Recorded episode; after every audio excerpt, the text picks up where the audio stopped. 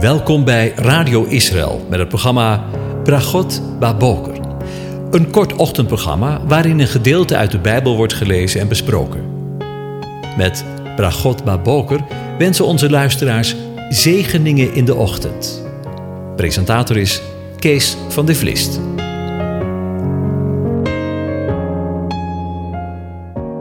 Goedemorgen, Bokatov, beste luisteraars. Vanmorgen gaan we ook weer verder met uh, Psalm 95. En ik lees de eerste zeven versen nog een keer aan je voor. Kom, laten we vrolijk zingen voor de Heere. Laten wij juichen voor de rot van ons heil. Laten wij zijn aangezicht tegemoet gaan met een loflied. Laten wij voor hem juichen met psalmen.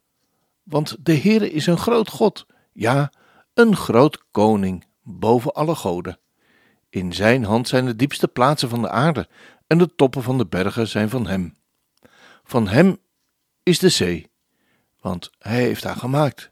Zijn handen hebben het droge gevormd. Laten wij ons neerbuigen en neerbukken, want wij knielen voor de Heere die ons gemaakt heeft.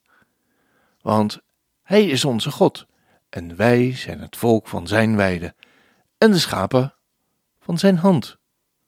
Tot zover. Over de schapen gesproken.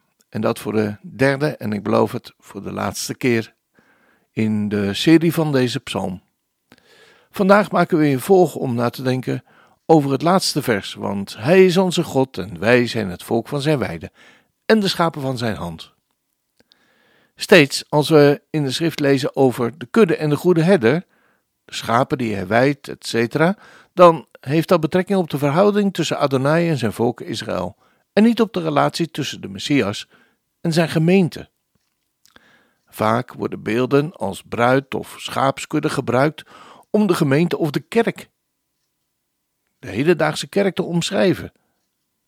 Er zit ook iets achter dat we niet zo snel opmerken, namelijk de gedachte dat Israël niet meer meetelt in Gods plan en dat de gemeente of de kerk die plaats heeft ingenomen.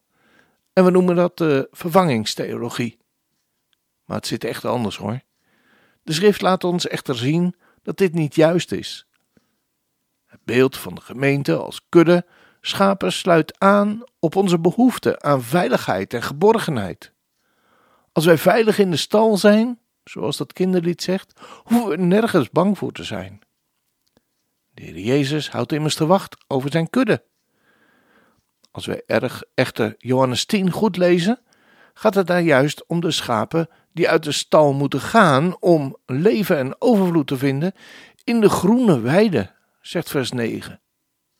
Zo sluipen van jongs af aan beelden binnen die het later moeilijk maken om de schrift goed te verstaan. Paulus leert echter dat we altijd in Gods aanwezigheid mogen zijn, door het werk van Gods geest. Want hij zegt in Efeze 2: Door hem dat is Christus of de Messias, hebben wij beide door één geest de toegang tot de Vader. We lezen daarvan in Efeze 2, vers 18. In dat gedeelte schrijft Paulus over de eenheid van Jood en Heiden in Christus, in de Messias. En het feit dat het zo'n mooi stukje is, lees ik de versen 11 tot en met 22 aan je voor.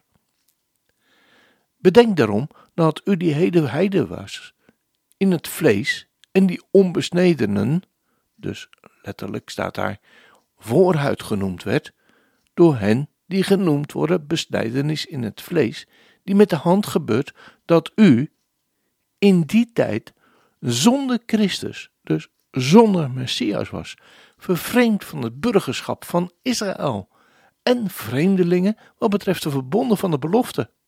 U had geen hoop en was zonder God in de wereld.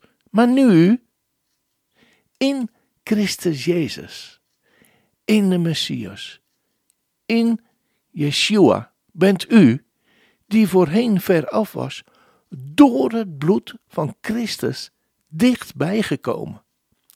Want Hij is onze vrede, die beide ingemaakt heeft. En de tussenmuur die scheiding maakte tussen Jood en Heiden, zeg ik er dan maar bij, af te breken. Hij heeft de vijandschap in zijn vlees niet gedaan, namelijk de wet van de geboden, die uit bepalingen bestond. Opdat hij die twee in zichzelf tot één nieuw mens zou scheppen. En zo, shalom, vrede zou maken. En opdat hij die beide in één lichaam met God zou verzoenen door het kruis waarin hij vijandschap gedood heeft.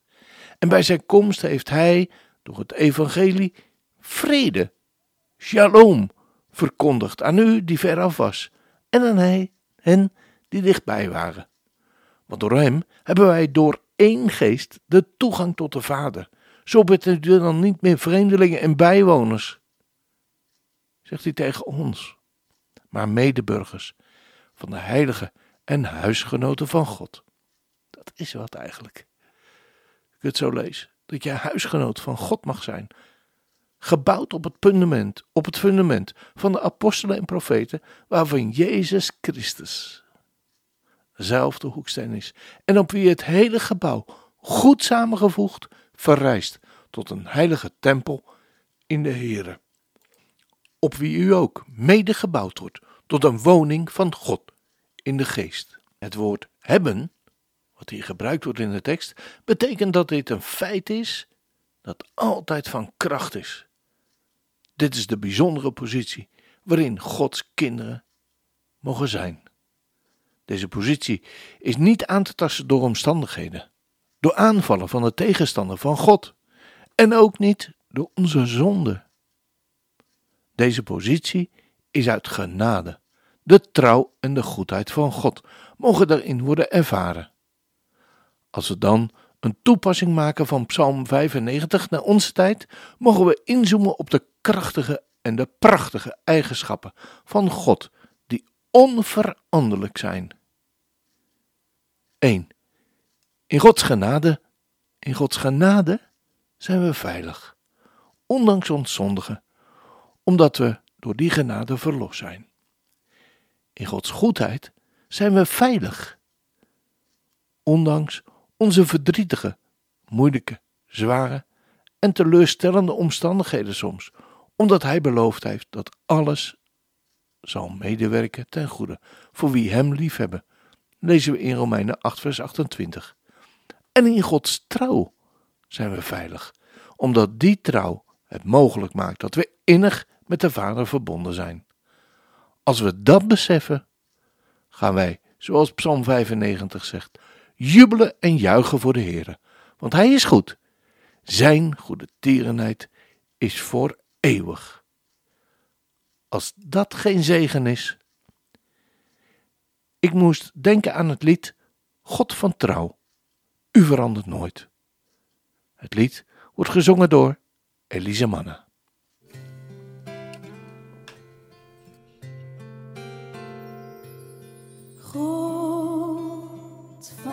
vertrouwt.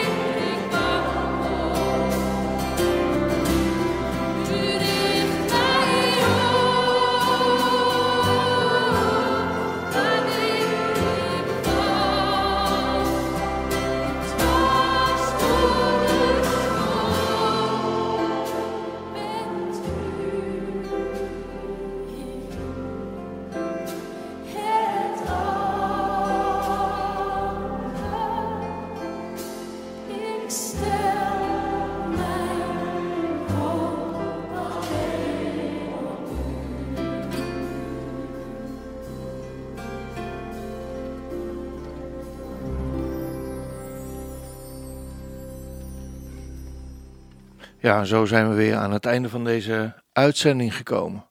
Wat hebben we toch eigenlijk een ongelooflijke, genadige en een geweldige God.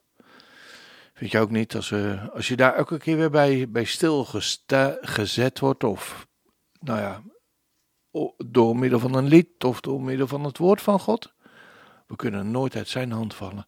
Wat geweldig. Wat een zegen om uh, de dag zo met elkaar te gaan beginnen. Dan eindigen we ook uh, met de zegen van de Heere God. De Heer zegene en hij behoede je. De Heer doet zijn aangezicht over de Heer lichten en zij je genadig. De Heer verheft zijn aangezicht over je en geeft je zijn vrede, zijn shalom. Amen.